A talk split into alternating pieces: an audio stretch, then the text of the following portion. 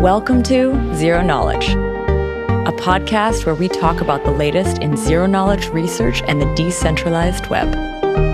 The show is hosted by me, Anna, and me, Frederick.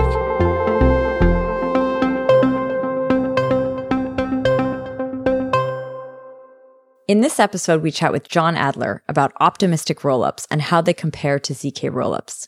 We also chat about his projects Lazy Ledger and Fuel Labs.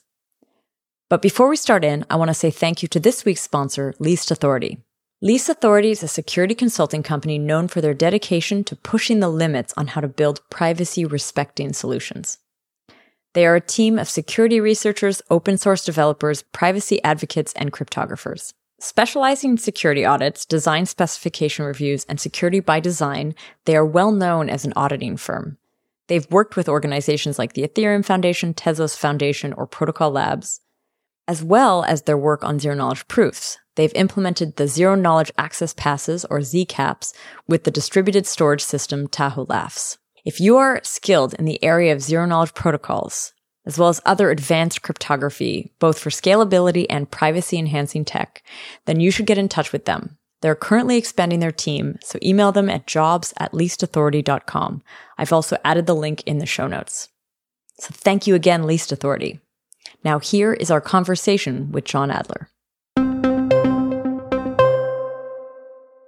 So, this week, I want to welcome John Adler, who's the co founder of Lazy Ledger and Fuel Labs, to the show. He's an applied researcher and protocol designer and also a fellow Canadian. So, welcome, John. Thank you for having me. Welcome, welcome. And John, you've been actually recommended. Uh, you know, people have sort of mentioned your name to me a couple times uh, to have you on the show. And so I, I mean, I think one of the ways we can start this is actually to understand what are you actually working on right now? I usually, we usually do the background first, but I want to hear more about what you're up to right now. Right. So there's kind of two things that I am working on. The one being Lazy Ledger and the other being Fuel Labs. So Lazy Ledger is a new layer one blockchain that is specifically optimized for just data availability and ordering, and it doesn't do execution. Uh, and this is a brand new, completely different paradigm to all other blockchains that currently exist and that are proposed. Hmm. Uh, and this allows it to be more scalable while retaining good security and decentralization guarantees. The other thing I'm working on is uh, Fuel Labs, which is building an optimistic rollup called Fuel on top of Ethereum uh, and it's optimized for performance rather than short-term ease of use. So it uses things like the UTXO data model and parallelizable verification so that you can get much higher transaction throughput on the same hardware. Hmm. What were you doing before this that would have led to this? Like, how did you discover that these were the problems that you wanted to tackle? So, uh, funny story is that I initially got into the blockchain space through pushes from my uh, old grad school advisor. I was in grad school at U of T doing formal verification research, hmm. and he kind of got really into this whole Bitcoin and Ethereum stuff. One picture he really likes to show his students is him in front of uh, Mount Gox in Japan. You know, the day that it happened, and there's a guy with a you know sign, "Give us, give us our Bitcoin" or whatever, and then he's he's right there uh, so that's kind of a picture he likes to show. So th- that's kind of where I got my first taste of crypto. Then I joined ConsenSys, I think two years ago around, okay. to do layer two scalability research. So this was plasma channels and stuff. And while doing that research, just like a month after I joined, uh, Mustafa Al-Bassam had published his paper co-authored with Vitalik Buterin on fraud and data availability proofs. And that kind of set the entire direction of the research that I was doing you know, it showed that data availability was a big problem, that fraud proofs are real, mm. and this led into the direction of optimistic rollups and lazy ledger eventually. Who was your? You sort of mentioned this professor, but who was that? Who who was it? Uh, Andreas Veneris. Okay, I don't know if I if I know him, but I was just wondering because you didn't say his name. You just had sort of said a, a professor. He doesn't do too much novel blockchain consensus protocols research. Uh, his t- group right now is more involved in uh, like Oracle research and crypto economic stuff, as opposed to you know the consensus protocol stuff that a lot of professors publish. Got it. So one of the main things that we're here to talk about today is optimistic rollups. And this is part of what you do with Fuel. And I can see how Lazy Ledger also sort of fits into that story. But before we dig into anything super specific, I think we should talk about what optimistic rollups even are. We've mentioned that term on the podcast before, but we never really had a good explanation of it. So if we just start high level, what what is the thirty thousand foot view of uh, of optimistic rollups? So the very like a one line or one sentence description of optimistic rollups is that it's like ZK rollups, which I'm sure most of your listeners are familiar with, given the, the name of this podcast. it's like ZK rollups, but instead of using validity proofs or zero knowledge proofs, you use fraud proofs. Uh, that's the one sentence description. And of course, this oversimplifies things, and it kind of is the grossly oversimplified version that is missing critical details that without those details, it doesn't work. Got it. I, I think we've mentioned fraud proofs before, but can we actually define what that is? Like, what in this context is a fraud proof? Sure. So, a fraud proof is uh, a proof that something is invalid. So, a validity proof is a proof that something is valid, and a fraud proof is a proof that something is invalid. So, the way a fraud proof works is you get a claim, and then you wait some time period uh, until you see a fraud proof. And if you don't see a fraud proof within that timeout, then you assume it's valid. And the fraud proof is that created automatically or is that created by like some agent that's watching? Someone watching needs to create the fraud proof. And so I guess this is why they're called optimistic in that I, I think of optimistic in the sense of optimistic updates on like when you used to build websites and there weren't good frameworks for this and you sent off an Ajax request and then you could either update the UI as soon as you sent the Ajax request or you could wait for the server response to come back and say, yes, this was successful. You can now update the UI. And the optimistic update is you just update it right away, assuming the server will, you know, succeed in its request. And so it, I guess it's the same thing here where you you execute a transaction and then you just assume that it's going to succeed. That's the optimistic part. But the server, quote unquote, which is like the verifiers, they might come back with a fraud proof saying, no, actually, this didn't work out. And then you have to roll back your assumption or your what you thought was going to happen. In many ways, yes, that's a good description. Doesn't it sort of, and I, th- I know that these have been lumped together. I know there are distinctions, but like plasma wasn't it sort of working under this principle of like at first declaring it correct and then having some game theory potentially re- rebut that? Is this similar? Yeah, so Plasma and Channels both use fraud proofs. I see. But optimistic rollups are new. I mean, they're considered sort of a class of their own. Why? Because optimistic rollups provide us guarantees a certain cost, but guarantees nonetheless that channels and plasma can't provide. So I can go over them briefly now, which is that channels don't have open participation and they have certain constraints on liquidity, right? You need things like inbound liquidity to receive a payment. Plasma is inherently permissioned and you, you can't have arbitrary smart contracts running on Plasma. The reason being is that Plasma doesn't use general purpose fraud proofs, it uses specifically an exit game around owned assets. So if you don't have a concept of ownership for something, for example, the Uniswap contract, no one owns it. In that case, Plasma doesn't really work very well. With optimistic rollups, it has open participation that Plasma has, and channels don't. Mm. Uh, it doesn't have the liquidity liquidity constraints that channels have. It's permissionless, and it uses general purpose fraud proofs so that you can run any smart contract on it potentially. Was Plasma ever designed with the idea of actually running smart contracts on it as well? Was that originally the idea? Yeah, the original Plasma paper, I think it described that you could run smart contracts, but the original Plasma paper didn't really describe a concrete system. It was more of a very, very high level abstract idea. The kind of concrete instantiations of Plasma were Plasma MVP, minimal viable Plasma, which was only around payment UTXOs, just accounts, account balances basically, and then Plasma Cash, which was also based around payments and maybe potentially some predicate scripts around that. Mm-hmm. But none of these were designed around you know the potential of general purpose smart contracts.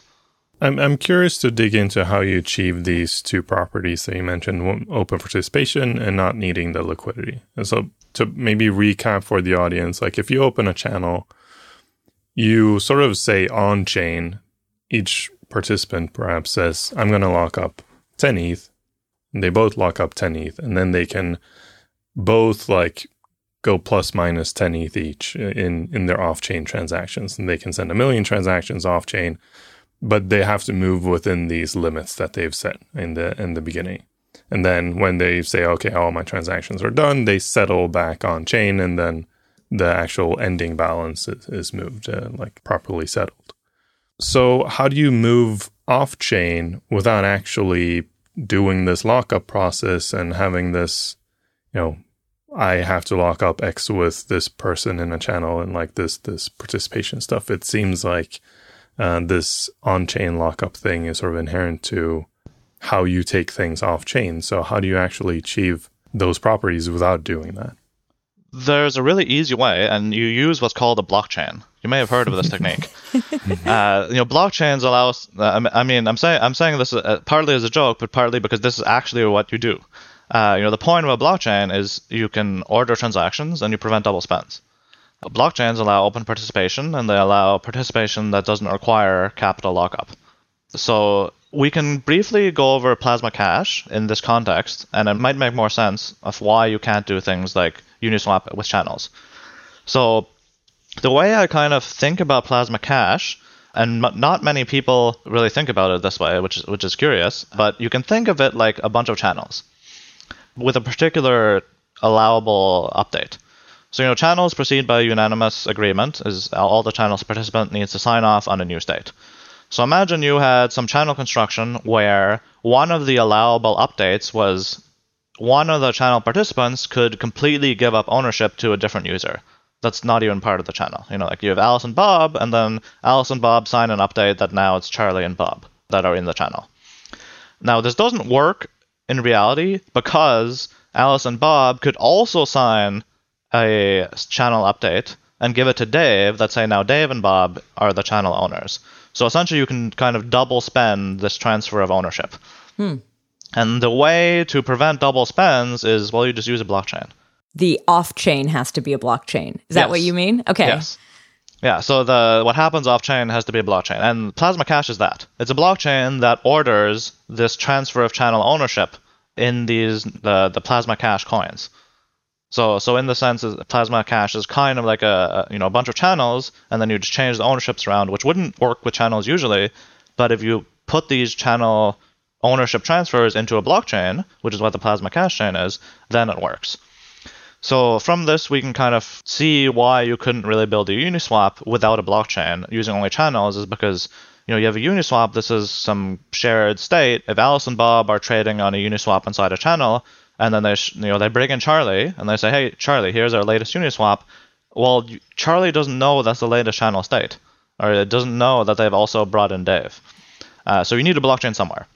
I think we've covered at least two, maybe three zk rollup constructions, and in those, I don't know if it's all of them, but at least two that I can think of, uh, zk sync and Hermez, they have some sort of like validator, even if it's not the traditional validator that we think of. They're kind of these agents that are making sure that whatever's happening in there is somehow correct and and they are like the consensus builder within this other blockchain. Yes. So I do know that that mostly exists in zk rollups, but actually John, are you familiar with zk rollups that don't have any sort of validator type role?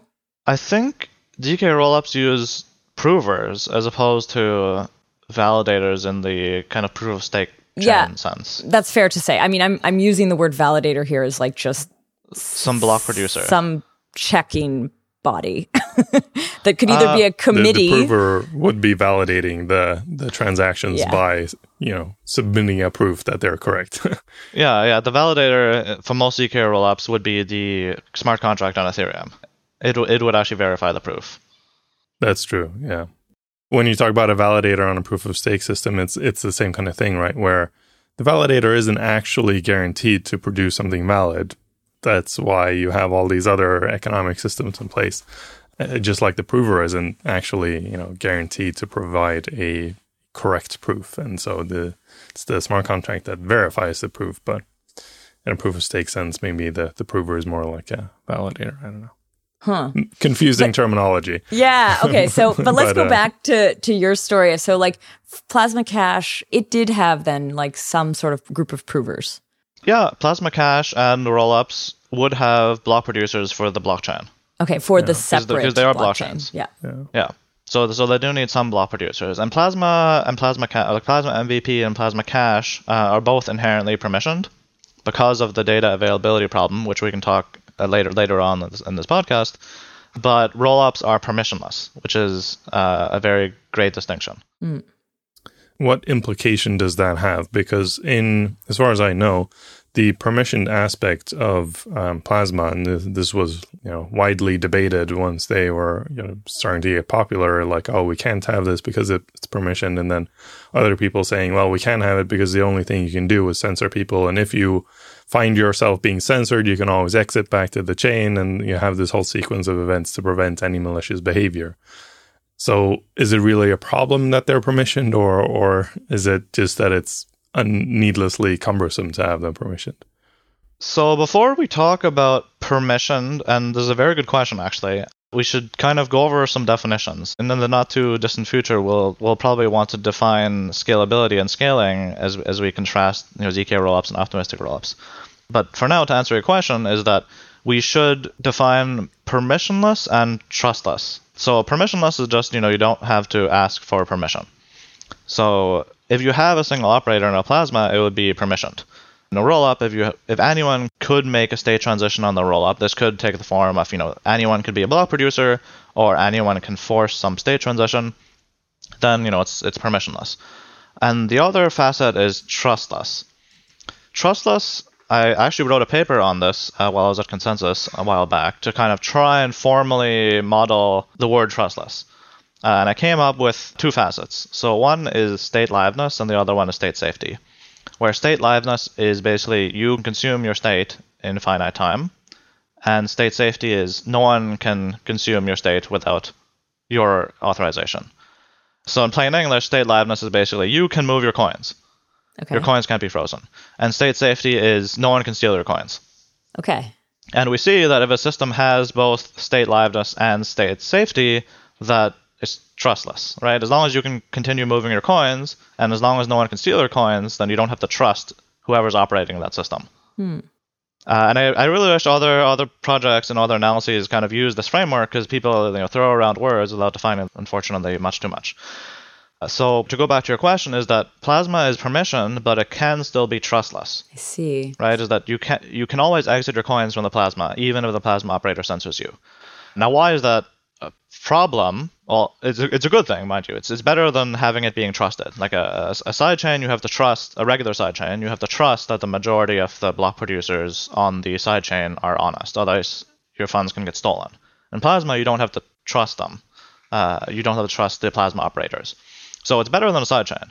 But the problem with it being permissioned is that the operator can force people to go back to the main chain. And going back to the main chain means potentially it's very costly, right? As we see on Ethereum today, you know, with gas prices at a thousand gigawei not too long ago, this means that many people, if they're forced to go back to the main chain, they just can't afford it, and the main chain can't actually take on that capacity. Right? Imagine if you have a plasma, you know, apparently these are supposed to scale to a million transactions per second or some other ridiculous number like that. You know, you have a bunch of people there, you can't really exit them onto the main chain anytime soon. So being forced out of the plasma chain is not a good thing. Yeah. I mean, to put it in practical terms, it could mean like you have to pay 50 bucks even if you manage to get in. Exactly. And so it's just impractical for anyone to actually try to do that. Yeah. And to kind of give some context in this, uh, just to give some numbers for some intuitions, is that you know the paper that introduced the Lightning Network, I think it suggested block sizes around 300 megabytes for Bitcoin to be able to handle even a small amount of global users opening and closing channels. You know, opening and closing channels, again, you know, Plasma, you can think Plasma Cash, especially, again, you can think of it like channels. So imagine, you know, the operator kicks you out of the Plasma Cash, you now have to you know, essentially close all your channels. You know, on the side of Bitcoin, that would take 300 megabyte blocks to process this. Uh, so as you can see, you know, e- Bitcoin's limited capacity definitely wouldn't be able to handle, you know, having an off-chain system that suddenly stopped working and having all users have to exit back to the main chain. And you know, similarly, Ethereum would be way too overcrowded. Right. So how do you achieve the permissionless aspect in optimistic rollups without having that that this in Plasma comes from you have sort of a centralized unit that is the block producer of the quote unquote Plasma blockchain. And you know, I, I think I've seen proposals where you can have multiple operators, but it still, at best, just alleviates the problem slightly. You still have the same core problem. Mm. So, how do you actually get by without that role in optimistic rollups? You get by by having data availability. And basically, all blockchain problems boil down to data availability, which will be a, a recurring theme in this in this call. Uh, but in Plasma, pretend you have two operators, right? You have Alice and Bob. Alice starts and then she creates a plasma block, but she doesn't tell Bob what's in the plasma block.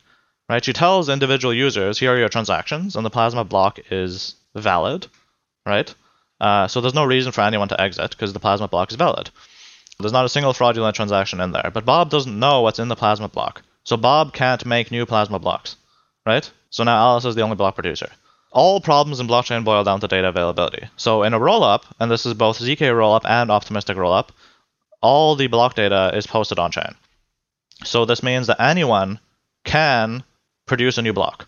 They have all the data there. The only thing you need is a system to select a leader. And you can do this any way you want.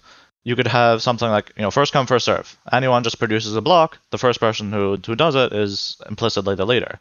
It wouldn't be too efficient, but it works. Like it gives you it gives you all the guarantees that you could want. Uh, you could have something like everyone puts up some bond and then you do some round robin, or you do some randomized shuffling with Randao. Uh, you could add VDFs in there so that the randomized shuffling isn't predictable. Uh, and you can do this all in a smart contract in Ethereum. So you know, selecting a leader is easy in a blockchain. It's basically just take some group of people and you put them in some order. So it's, it's, it's very straightforward. And data being available means anyone can be a leader, anyone can be a block producer in the rollup if they want to. But then the, the trade off and the, the downside of this is you have to put all transactions on chain. How yes. do you work around you know, how do you compress that or do you do you try to work around it in any way or do you just say, you know, throw your hands up and accept that the blockchain size will grow indefinitely? So there's kind of two two caveats here. The first is that we don't necessarily have to use the same transaction model as the base chain. Yep. We can use a slightly different transaction model. You could do basically whatever you want, right? Because you're just putting yeah. binary blobs in call data, yeah. I assume. Yes, but the binary blobs still have to represent state transitions.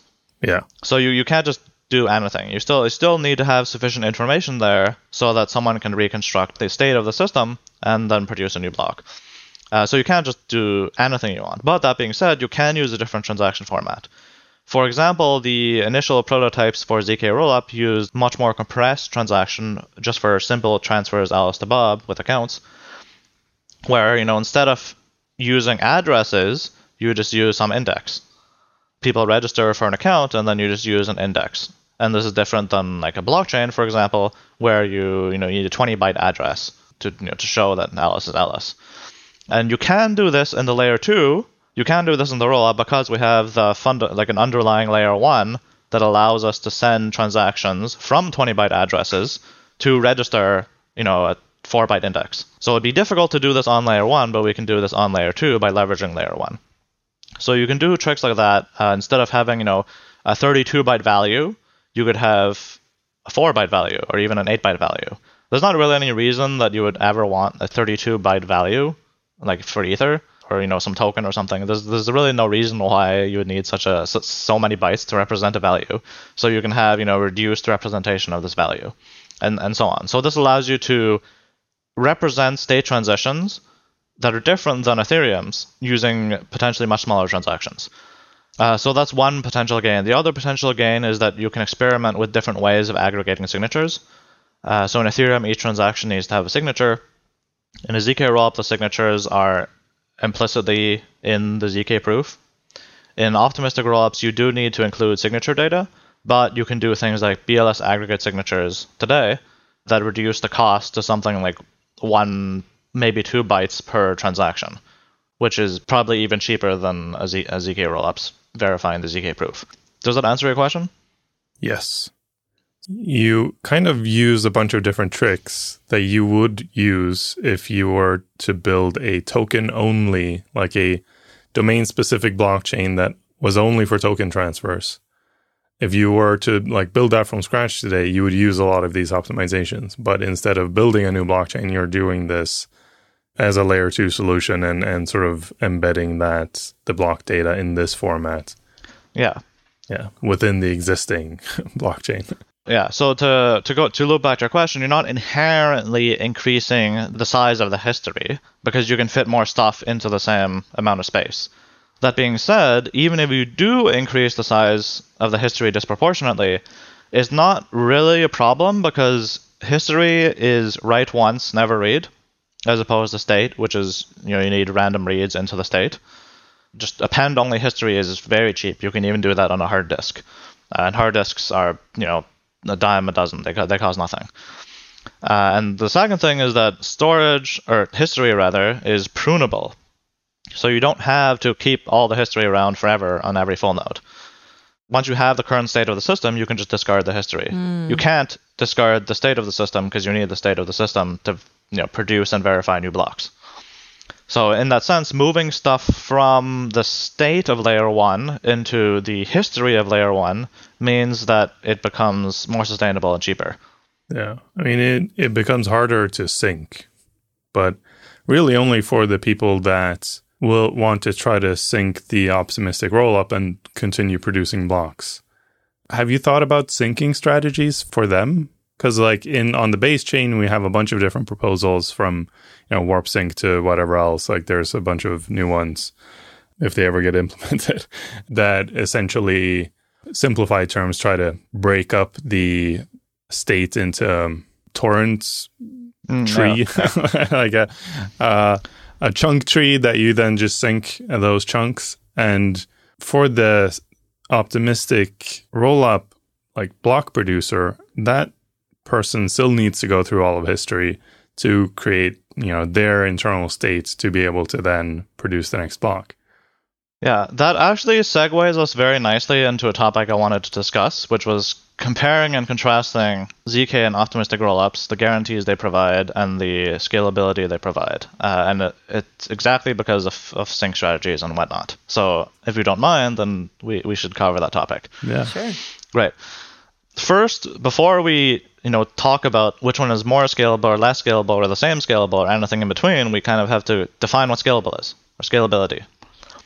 Again, you know, we should start de- by definitions first, because otherwise we don't know what we're talking about. Mm-hmm. So James Prestwich wrote a thread about this, which was prompted by some comments I had made that ZK rollups aren't actually more scalable than optimistic rollups, contrary to popular belief, which we'll cover very shortly. Why why that is, and uh, ho- hopefully this doesn't make a lot of your viewers very sad, but that's that's the spoiler alert. So if you if you don't like this, then skip to the last the last quarter of the of the podcast. Uh, so you know throughput versus scalability, and James Prestwich wrote a Twitter thread on this. So throughput is just transactions per second. You have a certain number of transactions, and you have a certain period of time, and then you know you just divide the two as the ratio. And then transactions isn't really the best way of wording it. It should really be worded as some sort of unit of work per time, uh, because you know just transactions doesn't really tell you anything because a transaction could be very small. It could just be a simple transfer, or it could be very large. It could be doing you know going through 10 DeFi protocols to do some flash loans and some you know, minting of gas tokens and some burning of gas tokens and anything in between. So you know just transactions doesn't really tell you anything. In the sense of Ethereum, it should be you know gas per second. In the case of Bitcoin, it could be like V bytes per second, something like that. right? But you know, we can say TPS just as shorthand, but you know, it should be known that it's not just transactions; it's some unit of work. Yeah. How to measure that unit of work is actually very tricky. So we'll leave that as an exercise for the reader. So it's just that's throughput, but that's not scalability. And unfortunately, a lot of projects have described that as scalability and have said our blockchain is scalable because it can do 10,000 transactions per second.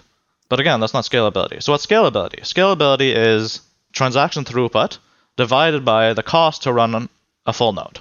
And there's a star next to this fully validating node, which we'll cover shortly because it's not just full validation. Hmm. So what this means is you can increase the throughput of a system by increasing the cost to run a node. In other words, you know, make require more powerful hardware. And this will allow this will increase the throughput, but it'll keep scalability the same. And by cost here, do you mean cost like energy cost actually? Like dollars. Dollars, okay. dollars. Like Okay, it, it, okay. co- it costs me a certain amount of money to buy a full node, to buy the hardware, or to rent it. Got it. right? Yeah. So as an example that takes us to the extreme, I'll use Solana. You know, Solana requires you to have a really, really powerful computer. Potentially that- that gets more powerful every year. You know, multiple GPUs and all that stuff running in parallel. You know, a 64-core CPU. You know, a bunch of bunch of RAM and all that stuff. Uh, and sure, it achieves potentially high throughput numbers, but that's not scalability because the cost to run a node is very high right? So it's not any more scalable than Ethereum. Now they have made some optimizations, which they should be respected for, uh, in terms of things like parallel transaction processing, which allow you to make use of currently unused resources that you know currently Ethereum does not use, but that are there just sitting idle. So those optimizations are good, and they should be respected for them. But you know, you know, requiring a ten thousand dollar computer that's not scalability, right? That's increased throughput. Yeah. Uh, just as you said as well, that uh, you, you could do a lot of these optimizations on Ethereum too, right? Like Yep. reducing the transaction bit size, etc. Like, yeah, they're good optimizations, and those are the ones that you would make if you built a new blockchain, but you can have them anyway. Like they have access lists, for example. Uh, you can add access lists on Ethereum. There's nothing inherently stopping you. It just hasn't happened yet. And adding them will allow some measure of transaction parallelization. So now we'll go to the star in the full node, which is that you know full node ensures that the blockchain is valid. It makes sure you know it fully downloads and validates every single block, and it makes sure it's all valid. The, the star here is that it also allows you to do something that a, a light node doesn't really allow you to do. It allows you to produce a new block. And you know the original thing is that you had mining nodes and then you had SPV nodes. Like that's kind of like the Satoshi Satoshi's vision, if you if you want to call it that. That was you know described described in the paper, but the, there's no real concept of a non-mining node. It just there was no non-mining node until you know after after a while. So one of the things a full node allows you to do is produce a new block, and this is where things get interesting. Okay, so we'll cover something like let's say a succinct blockchain. I'm pretty sure you guys have heard of things like an O of one blockchain or a succinct blockchain, where you know you just you get a succinct recur- a recursive succinct proof, a validity proof that all previous blocks are valid.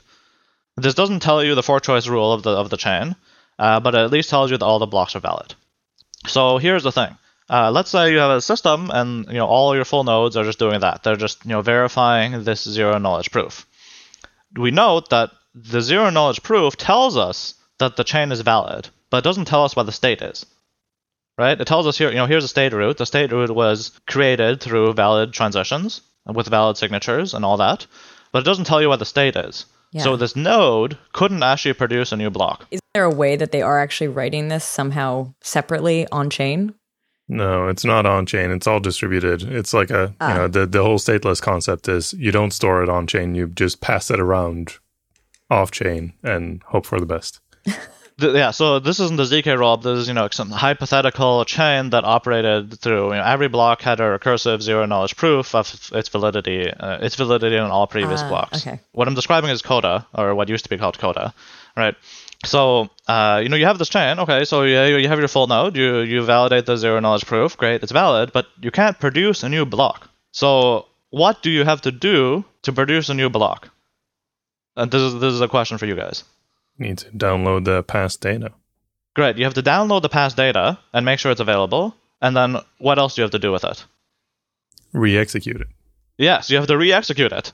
I'm wondering if you if you've been reading the stuff that we've been writing, or if if this was known all along. This is known all, Hopefully- all along, yeah. okay, good. yeah, so you have to re-execute it, right? And what this means is that again, if we scalability is you know the, the throughput divided by the cost to run a full node star, where the star is is not a full node that's just validating transactions; it's a full node that can produce new blocks. Uh, then we note that you know the zero knowledge proof doesn't provide any scalability. You still have to fully download all previous blocks, and you still have to execute every single past transaction to get to the latest state so that you can produce a new new block. So to kind of you know bust some to bust some myths is that you know there's no such thing as no L1 blockchain, unfortunately, as much as we wish there was. In theory, you could.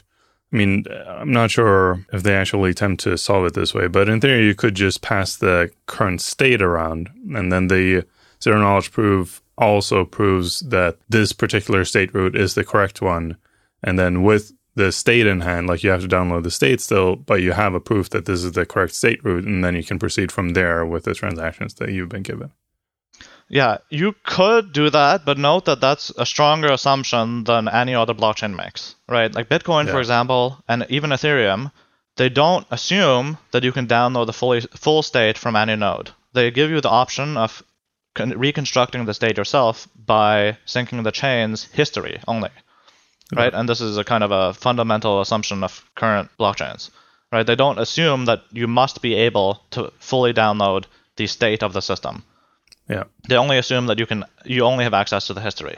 And of course there's reasons for this as i said before is that history is really cheap and state is really expensive. And state can potentially be quite large. Like in ethereum the state is almost as big as the history. So you know obviously you can make certain assumptions and you can make certain stronger assumptions than currently exist in blockchains but then that begs the question if you make these assumptions then do you really need the zero knowledge proofs? You know one example is if you make the assumption that there exists someone that is fully validating the system and that has access to the current state, why can't you just assume that they'll give you a fraud proof? If such a person exists, then they should be able to give you a fraud proof. At which point you don't need all this complexity of validity proofs because you have this, you know, mythical person that's validating these tens of thousands of transactions per second that can give you the whole current state. They can also construct a fraud proof. It's trivial for them to do if they do all that work hmm. right? So we, we see this kind of counterintuitive result, which is that zero knowledge proofs, contrary to popular belief, don't actually provide any scalability or security advantages over fraud proofs. Isn't there a proposal for like some joint ZK optimistic rollup or something where you'd actually make use of the properties of both? Yes, I don't remember the order, but I think it was it's you submit the ZK proof and then you only verify it if it's challenged or something along those hmm. lines. I don't remember. But yeah, there's there's some suggestions around there. So to kind of go back to you know this you know throughput and scalability and you know zero knowledge proofs versus not, you know this hypothetical blockchain that's supposedly all one but isn't right. You do have to be able to fully download all the history, and you need to be able to reconstruct the current state. And again, if you assume that the current state can be given to you by someone in the network, that there's someone willing to potentially, you know, because supposedly, you know, using validity proofs means you can have, you know, a whole bunch of transactions per second, uh, you know, tens of thousands, hundred of thousands, because there's only one person creating proofs, right? So if you have this mythical person that has a supercomputer capable of, you know, constructing the current state and giving it to you at any time, they can just construct fraud proofs and give them to you at any time. So there's not really any assumption model under which zero knowledge proofs actually have higher scalability and more security than fraud proofs. I mean, it- it's sort of um, probabilistic finality versus guaranteed finality in consensus systems. Like ZK is guaranteed finality. Like once you're given this proof, it's correct. You know, I, I assume everything is correct and I can proceed from there. In a fraud proof system, I have to give it some time. How much time is a little bit of like a variable.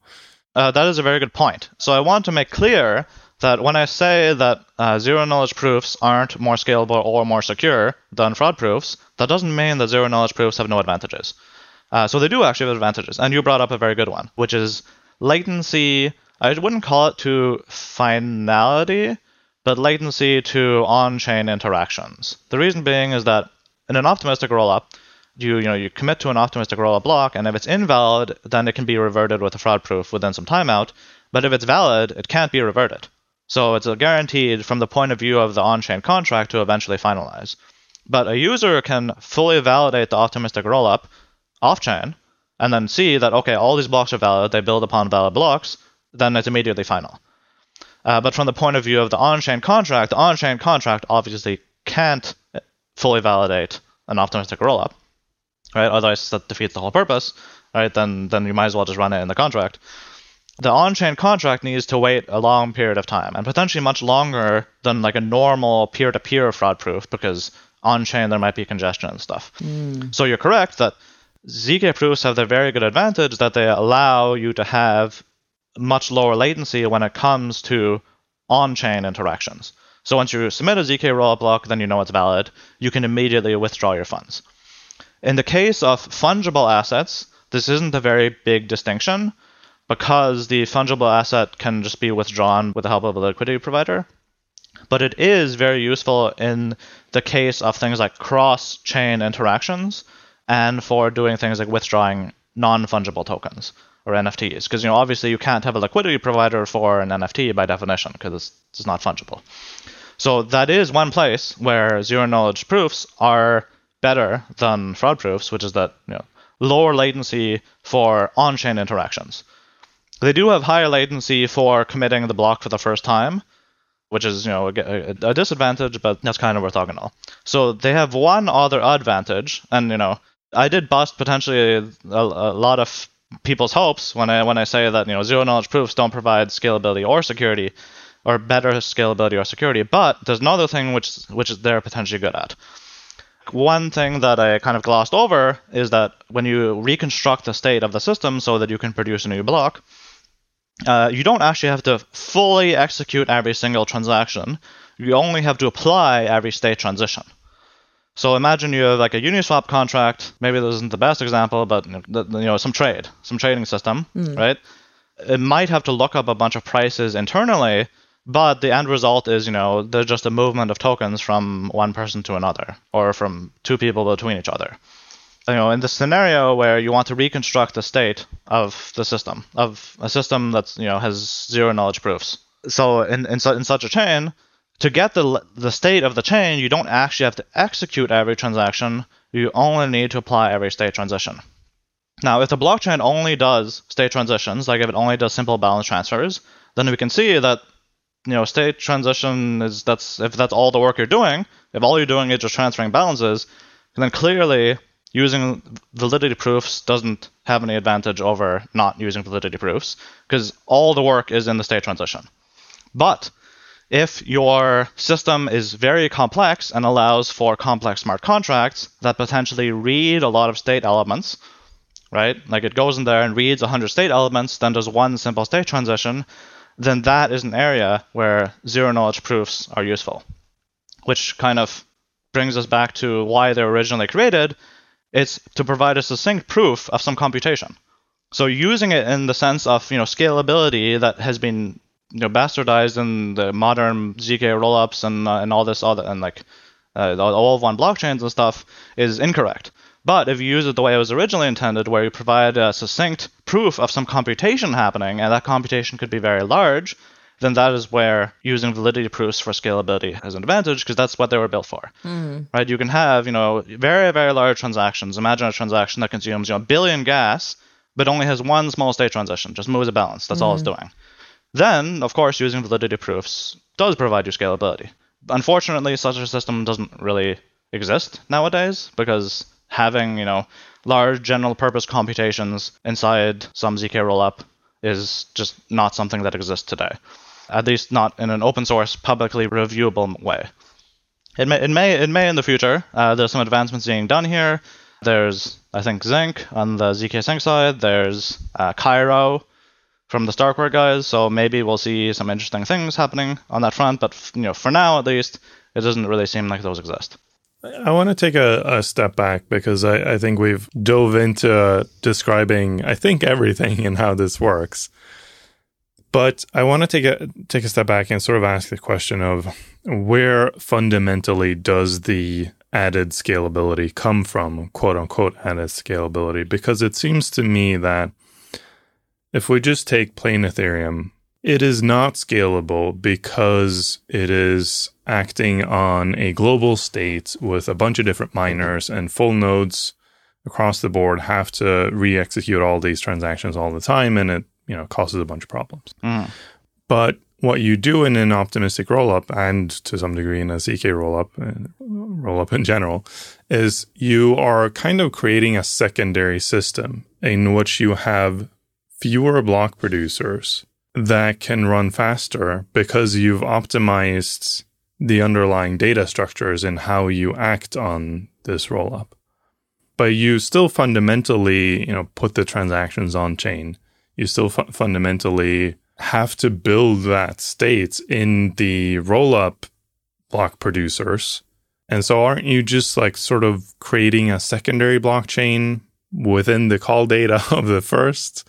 And the scalability is sort of you're reducing the set of people who are computing. That's almost exactly correct, except for the number of nodes. But everything else that you said is entirely correct. That there seems to be something fishy here. But the system I described, you know, the reason that zk rollups is not more scalable or secure than optimistic rollups, or you know, validity proofs versus fraud proofs, is that you still need to fully, in the worst case, not in every case, but in the worst case, and unfortunately we have to metric our systems based on the worst case because blockchains are adversarial environments. In the worst case, you still need a user to potentially run a full node to reconstruct the state and Yeah. essentially do full validation if you want to call it that. So if you have that system and you know you just put all your transactions in a rollup, it doesn't seem like you're getting any scalability. And why would you? You just have bigger blocks essentially, or you have the same size blocks and you have no scalability. And the answer is you're correct, which is a very bizarre result from you know someone working in the rollup space would would tell you, but you're entirely correct. That rollups don't provide scalability on their own. If you have an EVM and you put it inside an optimistic rollup, so you have a you know EVM native optimistic rollup, mm-hmm. or you know potentially in some hypothetical scenario zk rollup, then that rollup would still be limited to 15 transactions per second unless you want to increase the cost of running a full node. Or unless you want to add, you know, stronger trust assumption. Unless you say, well, the users aren't going to run full nodes. We trust there's some some supercomputer out there that can generate fraud proofs, Yeah. right? But if you really want to make that assumption, why don't you just do that on Ethereum, right? So you know, clearly there's no scalability to be gained here. So where do we get scalability? So there's two ways, and James Prestwich covered this in his thread, which everyone should read if you're if you're in blockchain. So the key things that rollups give you is there's two things. One, it allows you to choose different execution models that potentially are more scalable. One example is what we're doing at Fuel. Instead of using the EVM with all its problems, we're using a UTXO based data model that allows for parallel transaction validation and that doesn't have the same state lookup bottlenecks that Ethereum has. So this means on the same computer, you get more transactions. You're going to get more transaction throughput. So that's an increase in scalability. So it essentially, you can think of it like segmenting the block space of Ethereum, where block space isn't just in bytes, it's in, you know, let's say gas. Right? So if half of Ethereum blocks used, you know, Ethereum, half of them were for fuel, it'll be able to process more than the current transactions per second, assuming we don't raise the current gas limit. Right? Because we use a different execution model for fuel. Yeah. Uh, the other way you get scalability potentially is by creating segmented trust boundaries. So the example is, you know, if there's two rollups and you only use one rollup, you don't care what happens on the other rollup, right? So this means that you know y- users of one system could, you know, get access to the full 15 transactions per second. Users of the other system could get a full 15 transactions per second, and you know, assuming most users don't use both systems, then now you have 30 transactions per second across both of them. And this should sound familiar because that is essentially what sharding provides. Right? The rollups are very similar in many ways to shards, which should hopefully segue into our next question. And yeah, it was like this is exactly heterogeneous sharding, e.g., what Polkadot does. Or This is- E2 is supposed Yeah. to do eventually, but can't yet. This is so weird. I didn't realize that. I didn't think about it that way. yeah, let's go into the ETH2 discussion because ETH2 still doesn't really want to provide heterogeneous sharding. It still wants to provide homogeneous sharding where you still have the same execution model on all shards. So how do you bring this model into ETH2 and make it even better there?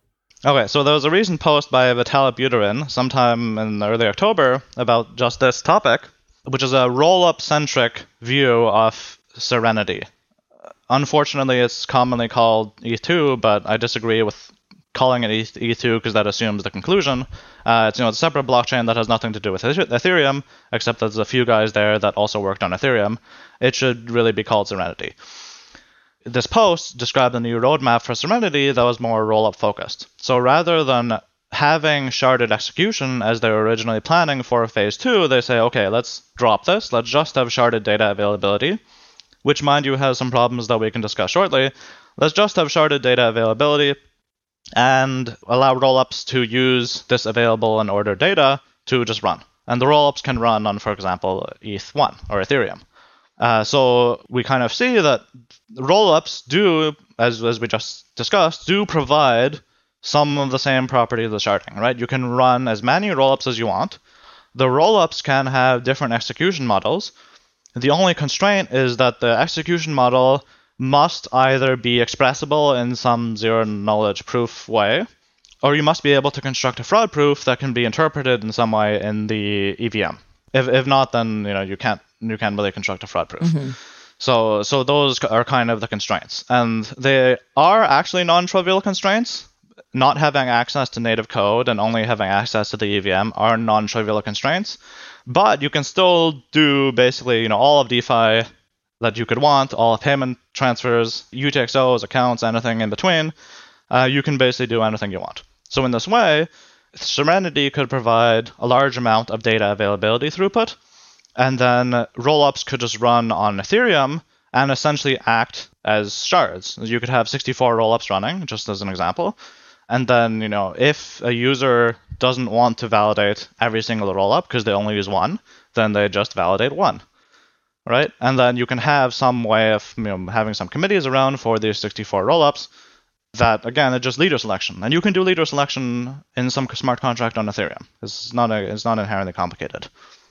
In what you've described, would you have identical ZK rollups? Like, or do we imagine each one of these having this unique property? Like, for example, would there be like many ZK syncs many fuel, many like would there be all of these not I know it's not ZK rollup, but all of these other rollups, would it would it be multiples of them? Would it be singular? I think there would have to be. I mean, these added scalability as described comes from domain specific optimizations. Basically saying we know in this context we only deal with balance transfers. Mm. So we can make the most optimal thing for balance transfers and then you can make another one that's optimized for NFTs or whatever, right? And so I think that that's where the scalability comes from. So you'd have to have domain specific rollups. Yeah. So you have domain specific rollups and you have multiple of them. Multiple of each one. Yeah. Cuz that's that's the question. Is it is it sort of like do you have to multiply it? In the example that you had given, you did say that there would be like two rollups basically running at the same time. So which do the same thing. So do we imagine it that way? The current imagining of you know the researchers in the space is that there should be multiple rollups running. Now, if you're asking multiple rollups of the same kind, like let's say multiple fuels or multiple zk syncs, yeah. you know, or, or, multiple Hermezes, then the answer is is maybe. Uh, there's no reason. Okay. There's no inherent reason not to, especially if they're constrained. Like let's say you have you know zk sync, which does just as payments, right? Let's say for mm-hmm. now. In that case, having two of them doesn't really affect anything because you don't really need like atomic composability across payments, right? So you can just have two of them and you don't really lose anything, but it potentially provides you with conditional scalability depending on if users use one or both. You kind of need composability in payments, like in the train and hotel problem, where you want to pay for two things, but conditionally that both succeed. Yeah, if, if they both interact with smart contracts, then yes. But I'm saying if it's just like a payment for something that's off chain, then it's not really too important. For things like trades or for you know more composable interactions, then yes, of course you would want to put them in the same execution system. But if it's just like a payment for something that's off chain, then it doesn't really matter where it is, just as long as they accept it. So we're back to the same sharding methods where you would have problems perhaps interacting with people on the other roll up. Like if I want to, if Alice and Bob are on two different roll ups and they want to send money to each other, then either Alice or Bob has to create an account on the other roll up and can't send directly to between them, which might or might not be a problem. Like depends on how you shard this and how users interact in reality. Yeah, obviously there needs to be a lot of application development that happens for cross rollup interactions, just like there would be for cross shard interactions, just like there would be for cross chain interactions. So yes, there needs wow. to be a lot of work done there, but it's not impossible. And some interesting stuff that's happening at the forefront of this is uh, Barry Whitehat is also kind of pushing this. Is doing things like public key registries, if you want to call it that, or you know count registries, so that you know all rollups or all rollups that conform to the some standard can share a common registry of accounts. At that point, you know, account registrations are shared across multiple of these rollups, which means that you know Alice can send to Bob. Bob doesn't really need to create an account on the second rollup. He just needs to have an account registered on any rollup. Stuff like this. But yeah, there does need to be a lot of work done. Fascinating. Just imagining that starts to get really wild. The cross rollup interaction. Let's talk a little bit about the data availability because I mean, I, am also just a quick question before we dig in. You already te- teased there are some problems with sharded data availability, but even before then, I mean, there is this proposal on the table. I think it's been accepted. I I don't really follow the details anymore, but um, to reduce the cost of call data. So, how much does the cost of call data actually affect rollup schemes? Right now, it's actually quite significant because it's 16 gas per byte. And if you kind of do the math, it ends up being that in a lot of cases, it's cheaper to store something in state and then just doing an SLOAD later than it is to provide, you know, the pre-image to some hash in call data. It's actually a very significant blocker. Right. So that's why that proposal's in. I I assume it's going to be accepted and put into practice at some points. So I actually wrote a proposal to decrease the cost of call data. Then I think there might be some other soft proposals floating around. I want to be optimistic and imagine that it'll be included at some point, but the realistic me says that there is opposition from certain Ethereum developers, such as you know Peter from Geth, that really don't want chain history to grow, despite the fact that, as I said above, you can do things like pruning and whatnot, and chain history is actually really cheap. So I don't actually think the cost of call data is going to be decreased anytime soon on Ethereum. Mm. Unfortunately. And part of this is because Ethereum doesn't really have any good scheme for doing anything better than just full replication of the data. If they had some way of doing, you know, error correction or error recovery, then potentially you could do better because you wouldn't need full replication of all the history. You could, you know, do partial replication, which leads us to our, to our next topic. this is flowing so well. So I guess next up is what we've teased this data availability. Yeah. Let's go into this. You've sort of explained the issue of it or the lack of it in certain cases. What are you doing about that? So, this is kind of the singular problem of all blockchains it's data availability and ordering. If we have those two, then we have everything. Uh, so, you know, let's kind of do a deeper dive into the problems that it causes. So, in the form of channels, for instance, you don't have a globally available ordering on channel updates. So you can't do things like what I described. You know, Alice sends to Bob. You know, Alice and Bob have a channel, and then Alice signs the channel over to Charlie, and then you know says, "I'm no longer part of the channel." You can't do that without a global ordering. Another thing that you know data availability, the problems that it causes is things like Plasma being permissioned. Someone can create a Plasma block and just not provide the data behind it. It could all be valid, and they just don't provide it to any one party, then no one can create a new plasma block. It becomes permissioned. Another thing is in the case of, say, a Sync blockchain, uh, you know, you have, or a ZK rollup even, right? In a ZK rollup, you still need to provide all the transaction data. And the reason you need to do this is if you didn't have this, someone could move the state over. In this case, you know the state, the new state is valid because there's a validity proof for it, but no one can produce a new block. And not only can no one produce a new block, which you know maybe you say that's like a philosophical problem, right? But the issue is no one even knows what their coins are. If no one knows what their coins are, they can't spend them. So effectively, by moving to an unknown state that is valid but unknown, mm. everyone's coins are burned. right? So it creates all these problems. And the solution, the naive solution, is well, you just download everything. Right? Which is obviously a terrible solution because downloading everything means, especially if everything is in history, it means that you're doing a whole bunch of work. So can we do better? And the answer is yes, we can. which which brings us into to how LazyLedger is doing things and how Serenity is doing this you know potentially sharded data availability. So, kind of a brief two-minute description of the da- the solution to the data availability problem, which is, well, let's take this data, let's erasure code it. For those of you who are not familiar with erasure coding, it's a way of doing error correction. So you have some data, and then in the simplest sense is you grow the data to twice as big. So if you have, say, one megabyte of data, now you have two megabytes of data plus parity data. Like original data plus parity data. It's two megabytes. And as long as you can recover one megabyte, any one megabyte of this two megabytes, then you can recover the original data. Okay. And by extension, you can recompute the parity data. Hmm. Right? There's like some more nuances in there and some parameters you can change, but that's kind of in the simplest in the simplest sense. So if we have such a scheme, what you can do is, well, you just random sample into this parity plus original data.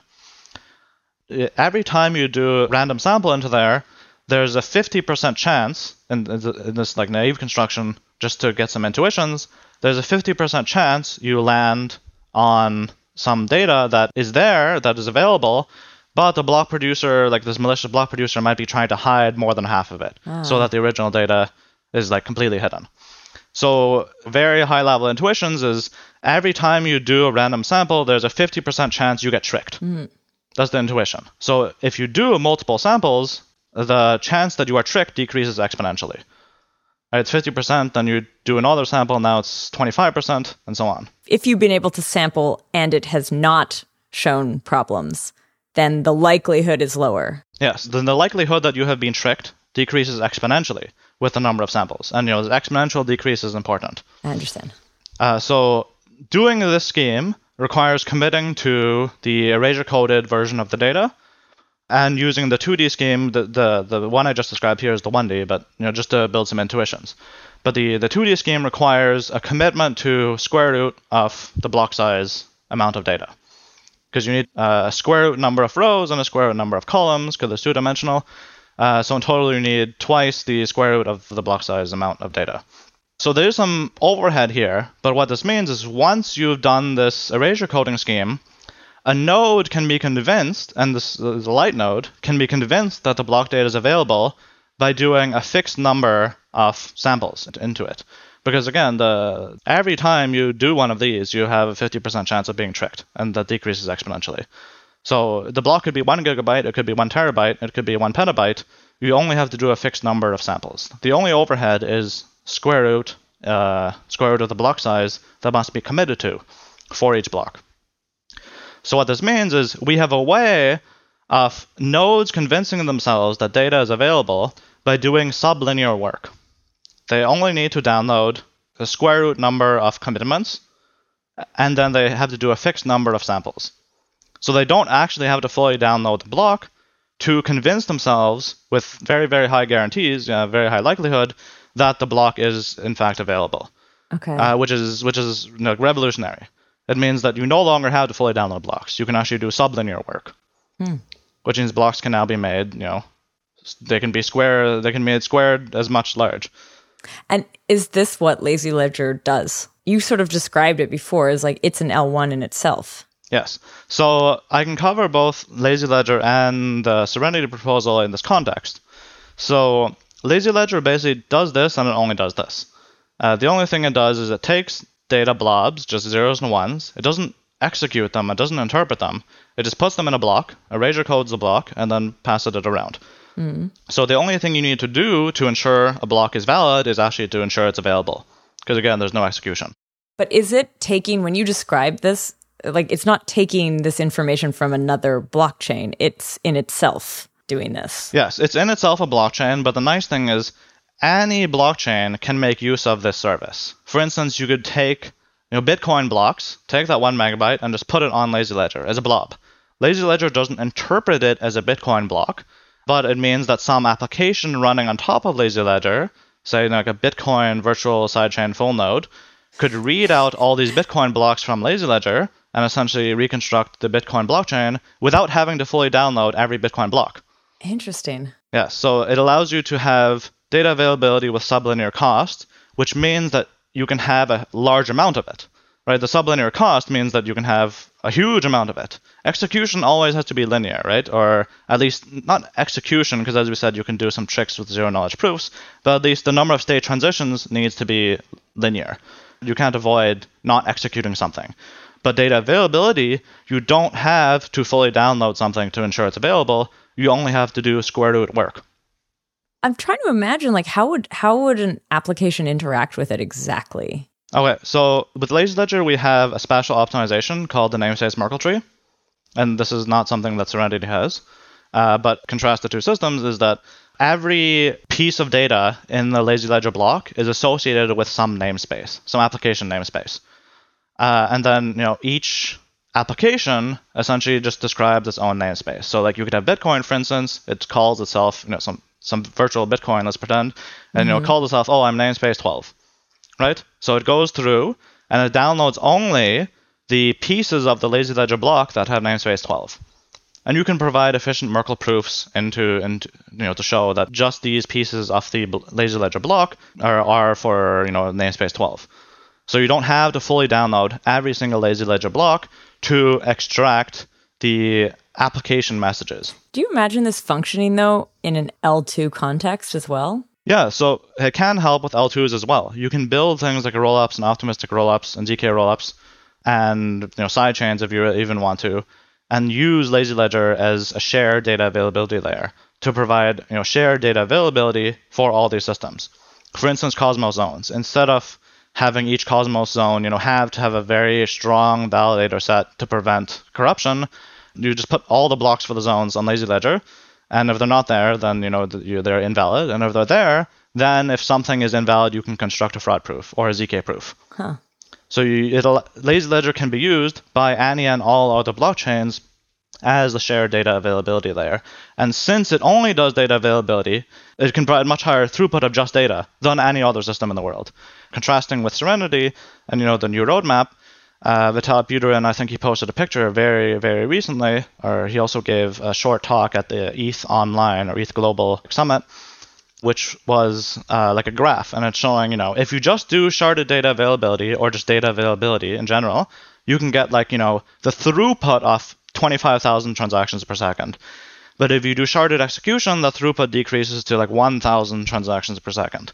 Hmm. So that shows that if you just do data availability and you don't do any execution, you can have much higher throughput of the critical thing that you need. And the critical thing that you need is data availability and ordering.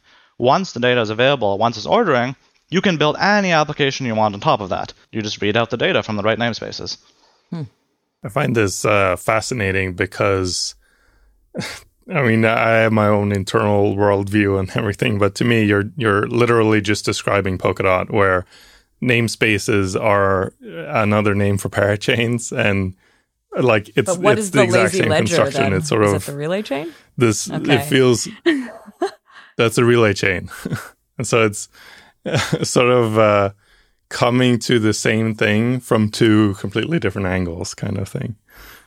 Yeah, I mean, ultimately, all these sharded blockchains try to solve data availability in some way or another, right? While also providing things like guarantees around execution. But ultimately, what they really want to try to do is to increase the data availability throughput. Uh, huh. So the answer, you know, it, are are there similarities? The answer is yes, of course. There's similarities between you know Lazy Ledger and all sharded blockchains. Yeah also beacon chained is, is that what i don't know if that's still there but like was the beacon chain also supposed to act a bit like this lazy ledger construction? Not exactly. So the beacon chain is responsible only for shuffling the validator set. It doesn't really do much with the shards. That being said uh, one issue with the serenity design of sharded data availability is higher overheads and more brittleness in the consensus mechanism. But specifically, the higher overheads is the current Serenity design is basically you have one big block, you segment it into 64 smaller blocks, and then each of these smaller blocks you do the erasure coding like I described to get you know the square root number of commitments and so on, and you do some sampling. But the trick is, as I described earlier, the overhead for each block is square root in the block size, and the number of samples you need to do is constant, right? But it's per you have to do a number of samples per erasure coded data.